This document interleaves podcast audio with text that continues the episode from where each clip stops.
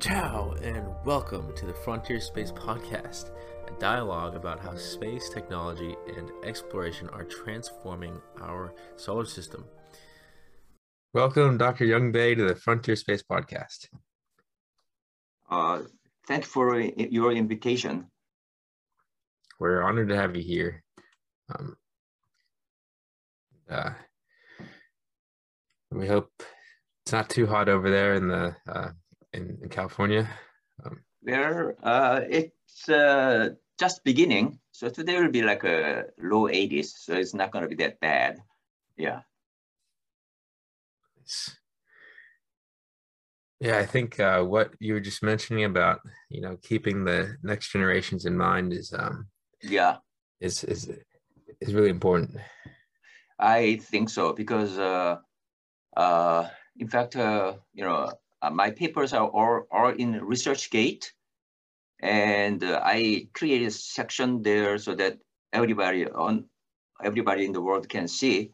And I look into the uh, the readers of my papers.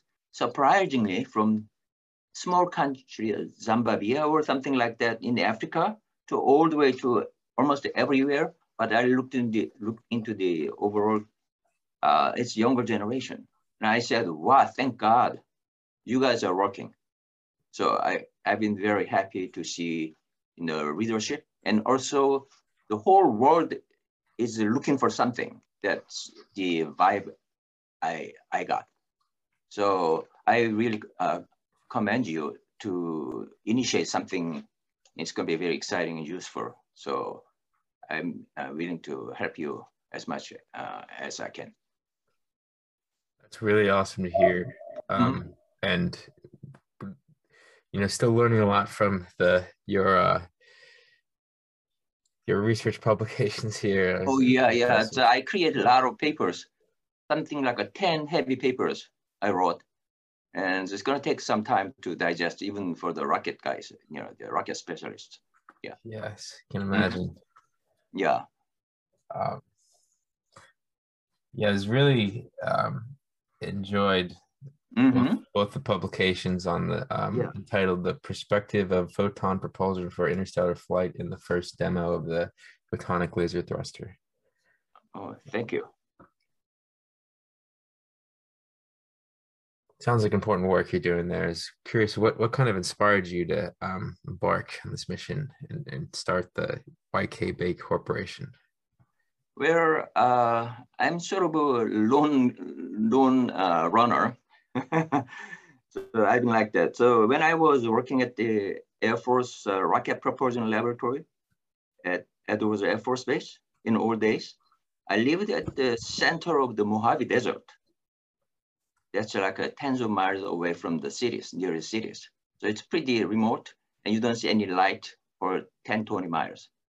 So uh, living there, I really enjoyed you know, solitude as well as stargazing or watching the universe. You know, you can really see the whole universe 360 degree view. And uh, then the, suddenly the question came along, which is uh, why God created this big universe, but we are stuck in a, a small Earth is there any reason? That's what I had in my mind, you know, in terms of a question. And then I realized that uh, we do not have a transportation ability, capability. That's part of the reason. So when I, uh, throughout my you know, research in advanced propulsion, starting with the antimatter uh, propulsion, uh, that, uh, you know, my discovery on the photonic laser thruster uh, may provide an answer to this.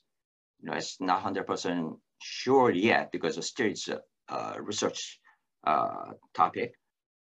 But anyway, so to my capacity, I analyze everything. I try to, in fact, uh, rebuke or, you know, tear my idea down because that's as a scientist that's all I have to do. But still, the idea survived. So I think I we have hope, and because of that, I decided to embark on YK Bae Corporation, especially to focus on developing photonic laser thruster that I believe is uh, very important for the next generation humanity. Yeah, it sounds like it. Um, was wondering, could you enlighten us? What is the concept of the photonic laser thruster and beam beam laser propulsion? Yeah, uh, beam laser propulsion has been around for decades. You know, using lasers for uh, pro propelling a sail, almost like a solar sail, except you use a laser beam instead of a, a sunlight. So that's beam laser propulsion.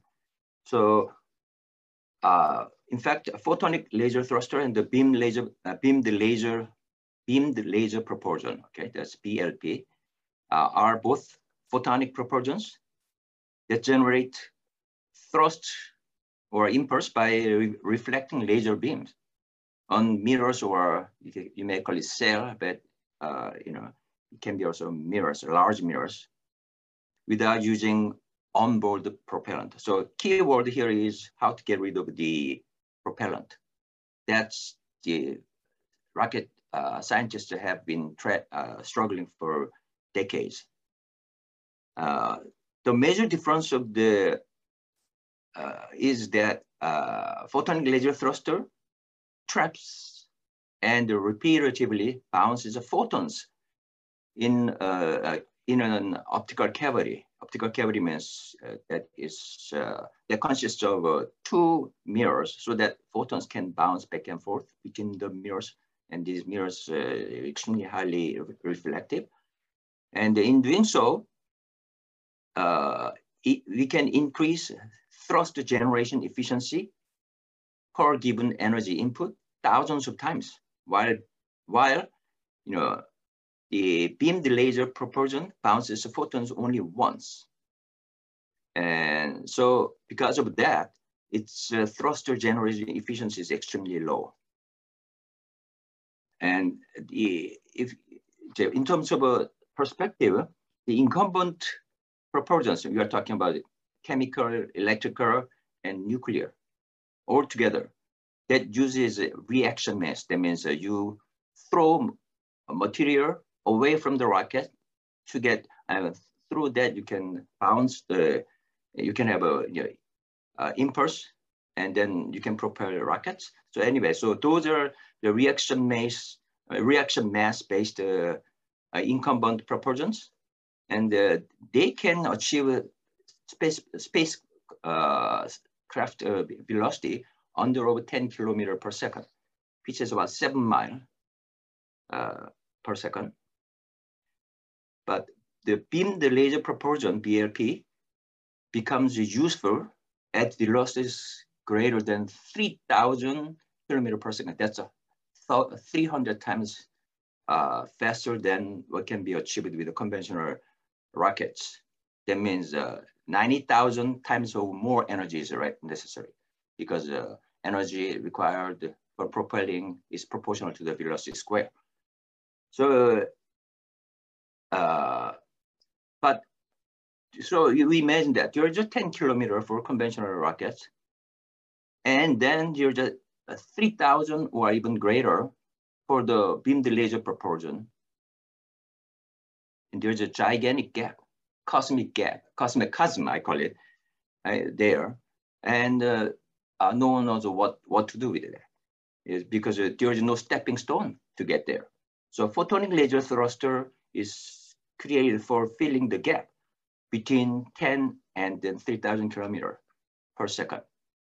So, uh, but in doing so, interestingly, it is projected that at velocities around 100 kilometer per second, which is about 10 times more than what uh, conventional rockets can achieve, humanity can transform the earthbound civilization to uh, multiplanetary civilization. So that's uh, what my projection is. So basically we can go anywhere in the uh, solar system 10 times faster. If that means you will go, you will be able, we will go, uh, be able to go to Mars, for example, instead of a month to year, we can go, uh, it will only take uh, a few weeks or several weeks, then the game is completely changes because the safety increases and you don't have to carry lots of food and all those uh, protective equipment. So uh, completely, the game changes there. So anyway, so threshold velocity, I believe, is uh, for opening the multiple, multiple planetary civilizations about 100 kilometer per second. And that can be done with a photonic laser thruster in an en energy and cost efficient way. So that's the keyword. So uh, uh, anyway, so that's the difference between uh, beam laser propulsion and the photon laser propulsion. When the velocity goes 3000 kilometer per second, I think uh, there's just a little gap there, but eventually beam laser propulsion can take over. Uh, so that's the idea. Incredible. I think um, you really pioneered. Um, it sounds like you really pioneered a lot of the important research and um, capabilities for for you know mankind and future generations. Yes. Thanks for uh, praising that. You mentioned we could get to the moon uh, and transport cargo within 14 hours with a 10 gigawatt laser. Yeah. Seven yeah, ton payload too. Yeah. Yeah. But but it sounds like it's definitely going to depend on the you know amount of the laser power and and and efficiency and and and other factors too. Yeah, yeah, yeah. Yeah, we do not have uh, all the technologies we have, but the the technologies uh, you know needed to achieve all these uh, you know goals uh, are within reach of uh, present technology. In, in terms of uh, once you can be able to project it or you know uh, anyway so that's that and then of course they are all within the uh, existing scientific principles. So that's the you know uh, big advantages. Awesome. And mm-hmm. in the um i think in the first demo um paper you, you mentioned a, a 10 second firing time of the laser and a 10% efficiency with a one gigawatt laser. Um, curious so that'd be like 10 seconds of contact on the reflector or, or mirror spacecraft? Yeah depending on what kind of velocity you want and what kind of mass you have yes.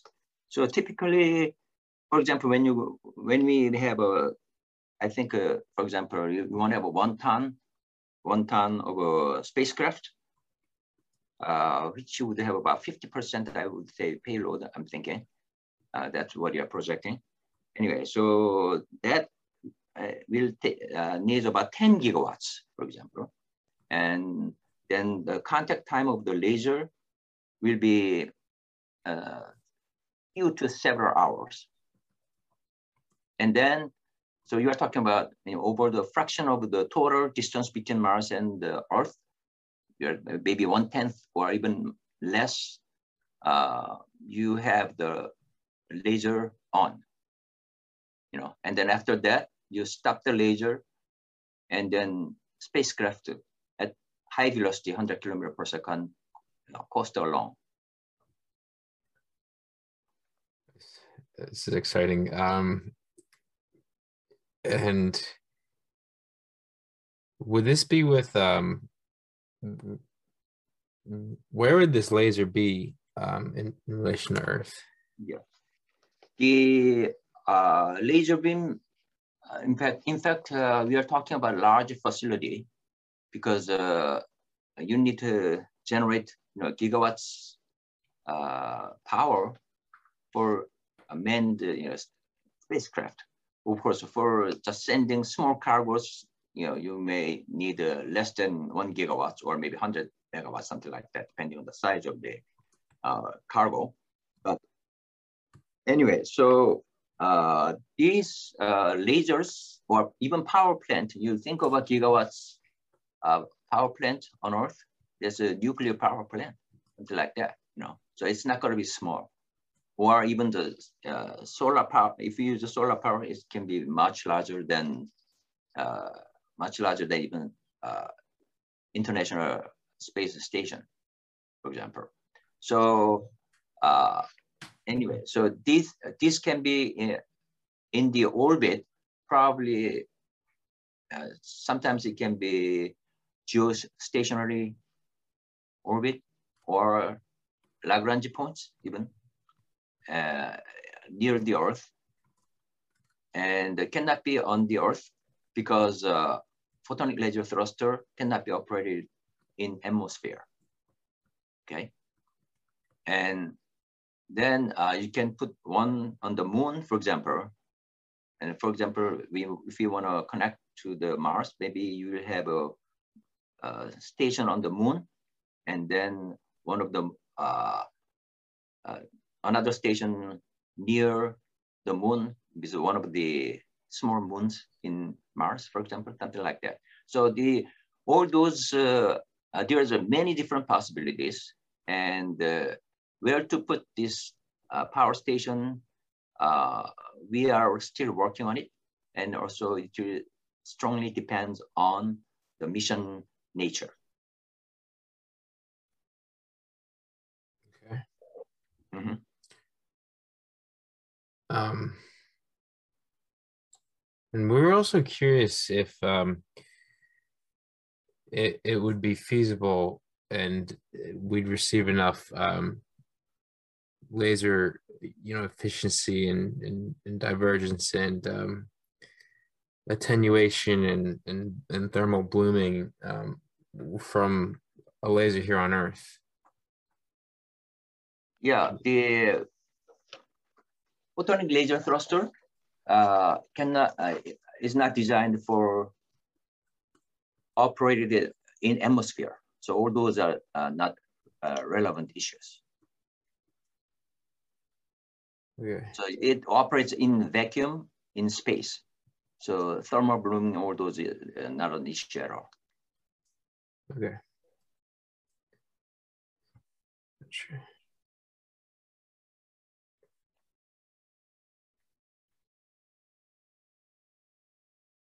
And so our um okay, I think here. Um and and how um how how big how large would these mirrors be um on yeah. on on orbit? Yeah. The uh for example earth to moon. Okay there are two mirrors one uh, one major like a major it's almost like a you know major mirror on telescope the large one which will be uh, static on the powered plants okay that's a primary mirror. And the secondary mirror it will be attached to the spacecraft. So for example, for Earth to Moon, the primary mirror diameter would be about uh, 10 meters or, or so. And then on the spacecraft, it will be less than one meter. For Mars, primary will be about 100 or hundreds or so meters, and secondary meter will be tens, tens of meters. Okay, so that's the size, approximate, you know, scaling. So it's not that bad if you think about it. Yeah, yeah, no, that seems definitely attainable. Yeah, yeah. Nice. And that I am about publishing another article about all these issues, thermodynamics, hmm. you know, thermodynamics, mirror diameter and reflection, and what kind of mirror density, area density, because that's another issue because we do not have a, a good technology uh, for doing that although you know NASA and other people studied, but then their funding was cut off so that they, uh, for example, gossamer structure and inflatable structure, all those may be, may be relevant. In fact, uh, DARPA is studying for this kind of uh, building this kind of structure in space. So all those things are about at the boiling points, I, I, I believe. Yeah, it's exciting. Yeah. yeah. Um, and in, in this um, demo and proof of concept you did back in 2008, what what did you guys learn and, and how does yeah. this inform the design of the laser here? Yeah. We had about half a million dollar to develop from the scratch to uh, to develop a photonic laser thruster for large telescope for forming large sparse, you know, virtual uh, telescope in space, like kilometer diameter, something like that. And so, uh, so it was designed, you know, uh, for low power. We are talking about kilowatts, something like that. So anyway, use a conventional uh, thruster, but we did a proof of concept demonstration that photon uh, photon thruster can be scaled up, and then uh, but then in doing so, uh, you know, I discovered that photonic uh, laser thruster is stable against the movement of the laser mirror, which is a major, major discovery that no one uh, could do that before. But anyway, so we used a you typical off-the-shelf uh, laser module, laser modules. In fact, a, a diode pumped uh, solid state laser. That's the technology. And uh, we were demonstrating and we noticed that the, because we are using thin, uh, long uh, laser gain media, so it absorbs too much laser energy when the photons are going back and forth, back and forth, because it goes through a long rod. And so that's one problem. And second problem was we, under the low budget, uh, we could not uh, operate this one e either in the vacuum or in uh, high quality clean room. So the data was very uh, difficult. And then we can see much more uh, thermal effect, something like that kind of thing, plus uh, laser scattering effect. So there was a maximum uh, in terms of how, how many times we, how much we can amplify the photon thrust. So those two facts uh, were a deficiency of that experiment. And then uh, we uh, used a thin disk laser. Basically, we make the uh, laser gain media thin so that when the photons going back and forth, it, the absorption becomes almost negligible. Uh, and also that we use the clean room. You know, vacuum uh, is much more difficult, so we use clean room uh, just to, to, reduce the uh, scattering of the dust, scattering by the dust. those two are we learned uh, from uh, for the design of the high power laser, uh, high power lasers for photonic laser thruster. But eventually, I'm hoping that the whole thing can be demonstrated in space or in vacuum, large vacuum chamber, which will cost a little more money uh, than what you used to, uh, what you used to have.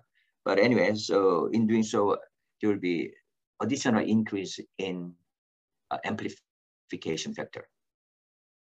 And then the details can be found in my 2021 paper about you know how we did 100 times the scaling up of the photonic laser thruster. Yeah, that one that looks very interesting too. Um, mm-hmm. in in the demo here, you mentioned you you stopped a, a 0.75 kilogram uh, CubeSat over over two meters here on the surface. Yeah, with the the yttrium laser. Yes. Yeah, the YB YB yeah, ytterbium ytterbium yeah. ytterbium is one of the very interesting wavelength about 10 1030 nanometer. Mm and uh, one of the uh, most in, uh, interesting material in lasers. Yeah. Yes. Mm-hmm. And um, we were wondering here, what um, what why did you guys choose the active resonant optical cavity instead of the passive? Yeah. Okay. The resonance cavity there are two types. One is uh, passive, another is active. Uh, passive means uh, like a Michelson uh, interferometer. And so, you know, the gravitational detection uh, system uses this uh, passive optical cavity, gravi gravitational wave detection. Uh, to, when you form almost like photonic laser thruster uh, optical uh, cavity setup, that means one meter and another meter. But then when you shoot the laser from the outside, send the photon in between, uh, into the cavity, and then you get trapped photons that way.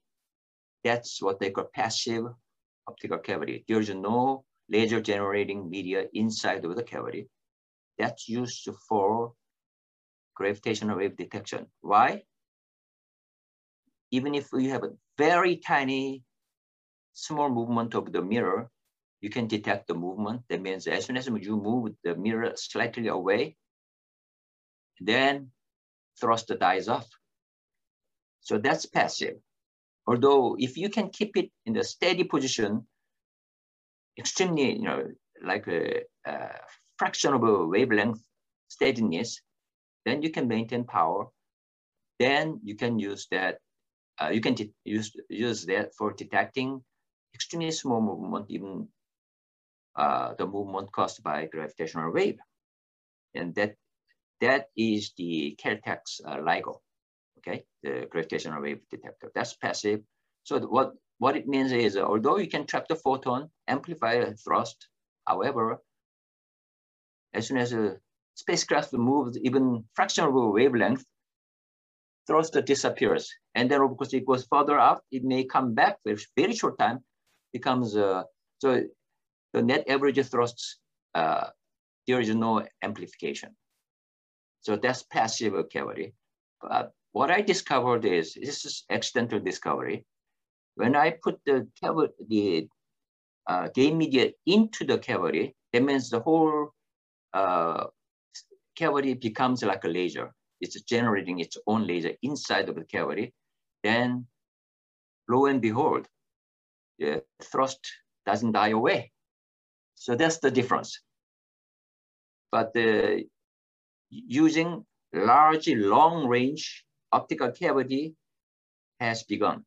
And we got already one Nobel Prize out of the gravitational detection. And then there potentially maybe many different type of Nobel Prize will come if younger generation wanna work on it, and that will be in space. And if, if we do the same thing in space with a much longer distance uh, optical cavity, maybe you can even detect even gravitational caused by some even much smaller objects. You know, so, and all those things are amazing. And then I think uh, uh, the active cavity uh, can be also used for that kind of a scientific purpose in the future. But does it uh, make sense? Yes, thank you for clarifying. yeah, it's uh, it's still still wrapping our head around things too. Um, it sounds like um, was reading. So so we beam the reflector. Um, mm-hmm. we we beam the laser to a reflector uh, with with the cargo, and you know for for for several hours, and I've up to a, um, a distance of of a thousand kilometers. I think uh, moon is a thousand kilometer. Mars is a mi- close to million kilometer or more. Okay. So a million kilometers from here to probably our nearest Lagrange point, something like that. Okay. And, and a little more than our uh, moon. Yeah. It seems like um, we need some really high kind of you know steerability and and high precision aiming. How how could we um, achieve this here? Yeah, these things uh, surprisingly is available know, through the astronomy telescopes. Imagine that they are looking into the how many years behind 13.6 billion years, or now this what 10 billion years. You know the the enormous distance. They can select the stars uh, uh, or the you know whatever the black holes or whatever. They can all aim it, aim that telescope to that. So uh, those things uh, are available. And uh, if you read my scientific, uh, my paper in 2012, uh, you have some uh, estimate there, okay? Nice, yes. Yeah, yeah, aiming is not an issue.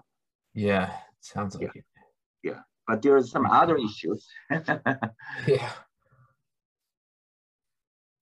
What um what kind of other challenges are you um would, would where nice. it's scaling up the laser. The currently about megawatt laser is available. I'm talking about in public domain, okay? And but then uh, putting that into the space plus uh, the scaling up that to the gigawatts level of laser will take a additional challenging. You know, you're gonna put the thousand one megawatts laser combined together, which is uh, theoretically feasible, or you wanna do 100, 100, uh, 10 megawatts lasers, or you wanna do one gigawatt laser in a single body. Uh, I don't know what would be the answer, but that's one challenge. Another is uh, uh, the, putting the building the power station with that level. Of course, moons will require about megawatts or so, or maybe 10 megawatts. And then uh, I'm talking about in terms of uh, sending back and forth the small cargos. A human, the manned cargo may require still a gigawatts level.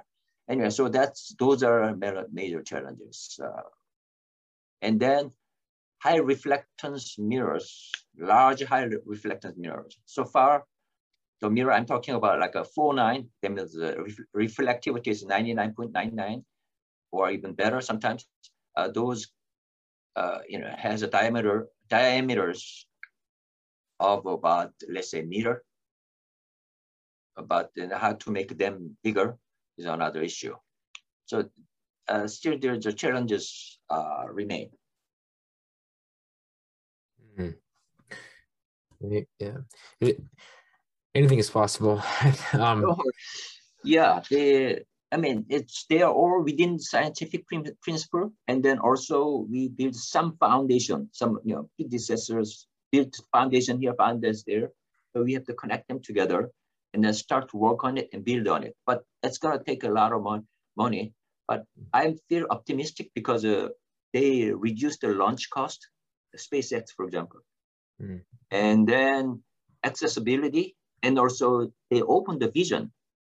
They, you know, they, some of the uh, major key players are already envisioning living in uh, space somewhere, not only on Mars, but some other people think uh, just, uh, I've been nowhere, but I believe more around the asteroid belts, you know, something like that. So there are a lot of uh, proven ideas are there here and there. So it's a matter of selecting and then initiating, connecting, and pushing through.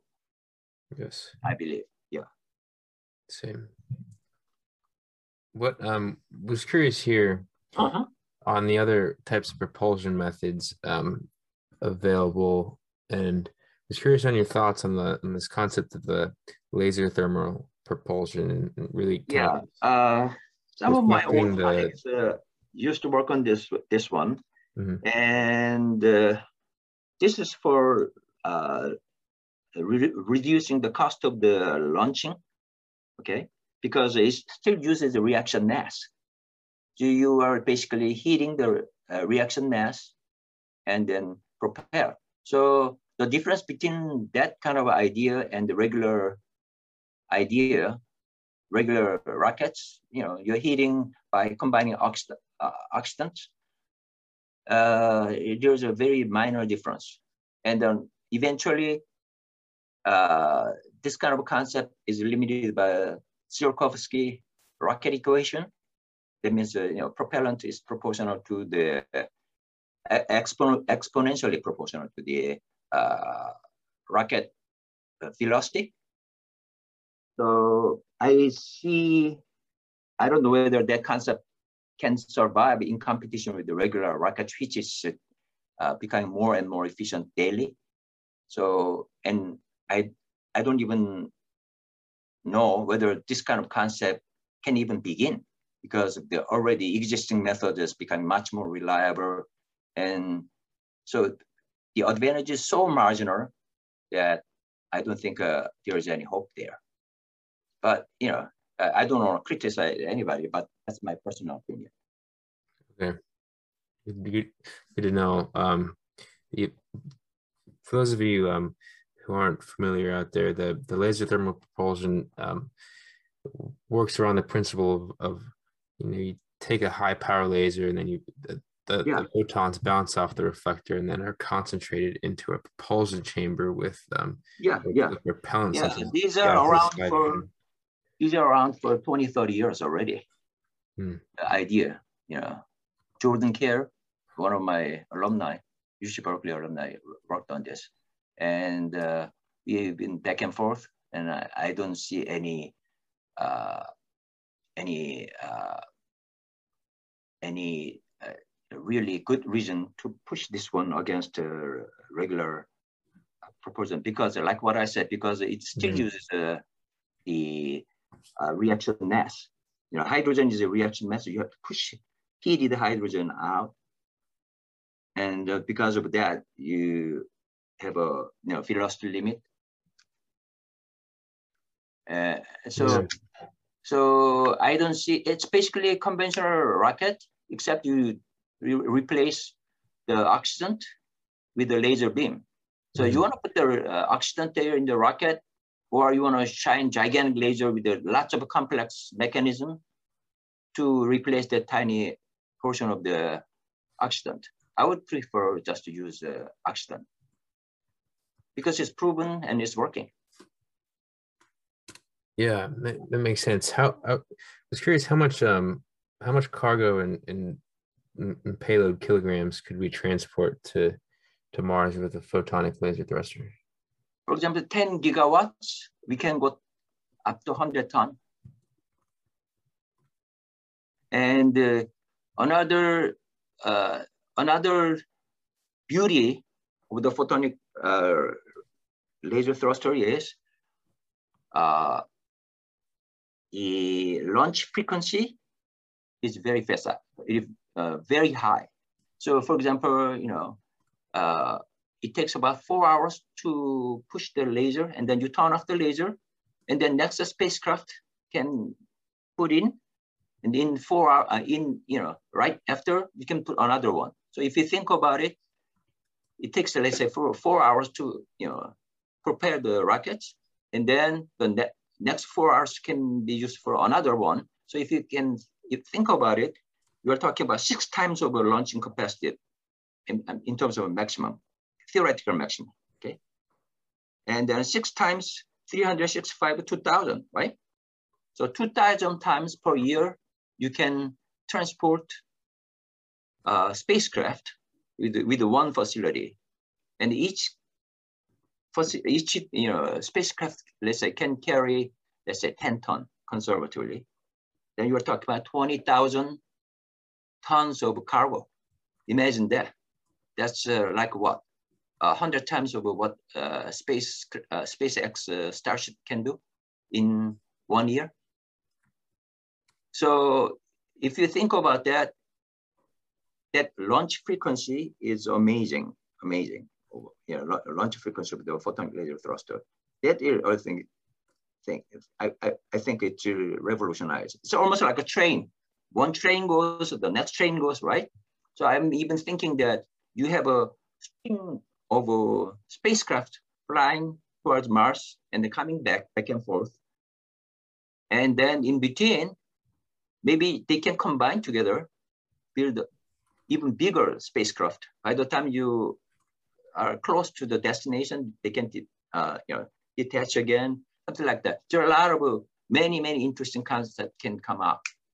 So uh, anyway, so that's a major uh, advantage that no propulsion mechanism has. Yeah, it's really visionary here with the mm -hmm. uh, your um, the interplanetary photonic railway system. Yeah. Um, it sounds so, like we can we can aerobrake around a, a planet or oh it's not aerobrake. You need to have another one, or, another photon laser thruster power power station at the destination. Yes. And then you have to use laser to slow down because there is no mechanism that you can slow down 100 kilometer per second. Yes. This is extremely high speed. Yeah. You know, imagine that uh, regular rocket goes 10 kilometer and then you have a, not even 10 kilometer to approach Mars, much lower velocity to use aerobrake. Okay, so those concepts cannot be used. Like, like, sorry, I meant to say like something like photonic braking or something. Yeah, photonic braking. Yeah, yeah. aerobraking. Yeah, photonic yeah. braking. So it's exactly like uh, uh, some of the uh, the electric train. You send them very fast and then you slow down at the destination. You know, so uh, that's the reason I call it uh, torture system.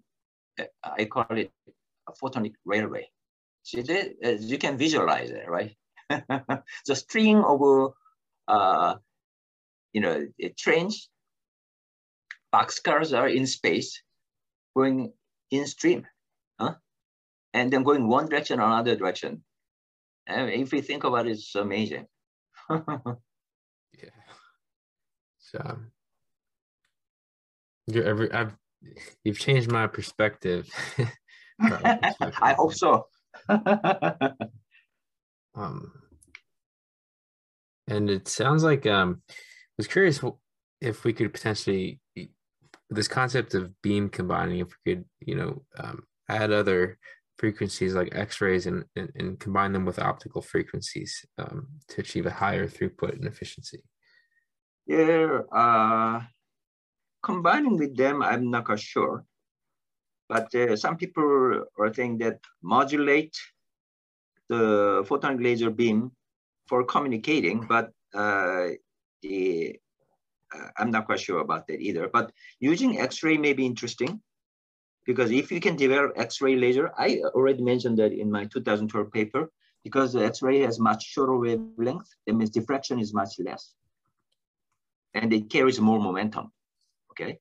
So if you can develop X-ray laser uh, you know, over in, uh, in uh, comparable uh, beam diffraction quality, something like that, uh, would be very useful. For, so eventually, some someday, if somebody finds uh, X-ray laser, advanced X-ray laser, and advanced X-ray optical cavity, then mirror size will shrink by a factor of 10 or 100 even. So then it changes the game even further. So I don't know which direction to go. One is uh, uh, scaling up the laser power, a large laser mirror. Another is uh, decreasing the wavelength of the uh, laser. I don't know which would be more uh, appropriate at this point, but uh, I think increasing laser laser mirror size would be easier at this point because X-ray laser is extremely hard to Uh, make. It far off, but it seems like there's a lot of X-rays near stars and supernovas and black yeah, holes. Yeah, yeah, yeah. X-ray is, is uh, very common uh, there's no doubt about it. So I've been thinking about that, how to make X-ray lasers, but then even if you make X-ray lasers and how to make an X-ray optical cavity is another issue because uh, there's no good way of making X-ray mirrors of a high quality. Hmm. So, I mean, you know, uh, I'm limited by existing science and technology, but then suddenly somebody will discover something younger generation like you guys, and then uh, something may happen. But at this point, to my knowledge, you know, I'm limited. Yes, yeah, uh, the, mm-hmm. photons and op- optical. Yeah, yeah, yeah. Sounds like go to. Yeah. Um, was wondering what um, uh, think like um, mm-hmm. for the next steps. What what are um, your plans and what kind of mission architectures and, and, and time yeah. frame for the first on on orbit demo? I have, you know, uh, so far, I think I'm in the seed stage. That means uh, we need more manpower in terms of, you know, the guys who can work on the orbit dynamics, computer simulation of the orbits, all those things they have to come by together. But uh, first, I believe the first and also the more prominent way to demonstrate photonic laser thruster is on International Power Station, International Space Station, ISS. The reason is that it mimics the large power station that I am envisioning, you know, the large one, either with a solar power, solar panel or nuclear plant, nuclear power. And then uh, the intern ISS has a large solar panel on the order of 100 kilowatts. And another is that it has its own cooling system already. And so, and plus, you know, ISS, a lot of people are watching what's happening in ISS. So it will be a very good demonstration. I proposed this one to NASA. Somehow, I don't know what is happening. They, uh, they uh, do not allow me to uh, proceed with that. But ISS as demonstrated would be very good. And I'm thinking like a 10 to 30 kilowatts laser can be on board. And we can prevent that transforming into the, some other you know, crazy devices. But anyway, uh, that can be used to 10 times, 10 plus times uh, uh, scaling of the existing laser, but it will be demonstrated in space. And then it's very tangible, very feasible. Then that can be done probably in depending on how much the funding is coming in, but three to five years. Nice. Excellent. Um, well, we, uh, I think that the, where I think, you know, we converge toward a, whether it be a, you know, an international like power station on orbit or, or or power mm-hmm. beaming, I think it makes a lot of sense for to to get more power yeah. into orbit. Yeah, I believe that the you know the space solar power, and uh, it's originally uh, uh, proposed for beaming the power through microwave usually uh, on Earth, but more importantly, you can use that for photonic laser thruster, mm. and then sending the cargoes back and forth uh, at very low cost. The problem of existing space technologies, as soon as you bring the propellant up in space, it becomes $10,000 per kilogram. Mm-hmm. Imagine that your, you know, gas, one gallon of gas is a, uh, 30, uh, you know, $50,000. How, where can you go? what kind of transportation uh, system you can build on there, right? So getting rid of uh, fuel is the almost important. And that's what the photonic laser thruster can do. And then on top of that, of course, the launch frequency. So you can increase uh, cargo capacity by rapid, rapidly uh, sending more and more and more uh, cargos. So I, I, I think uh, it can potentially revolutionize uh, space civilization. In fact, that's what I'm. I mean, I would say I'm hoping. Yeah, it's it's really revolutionary and inspiring to see what you're doing. Um, and, you know, hope to you know support and and would love to collaborate uh, down the road. Yes. Yeah. I would be happy to.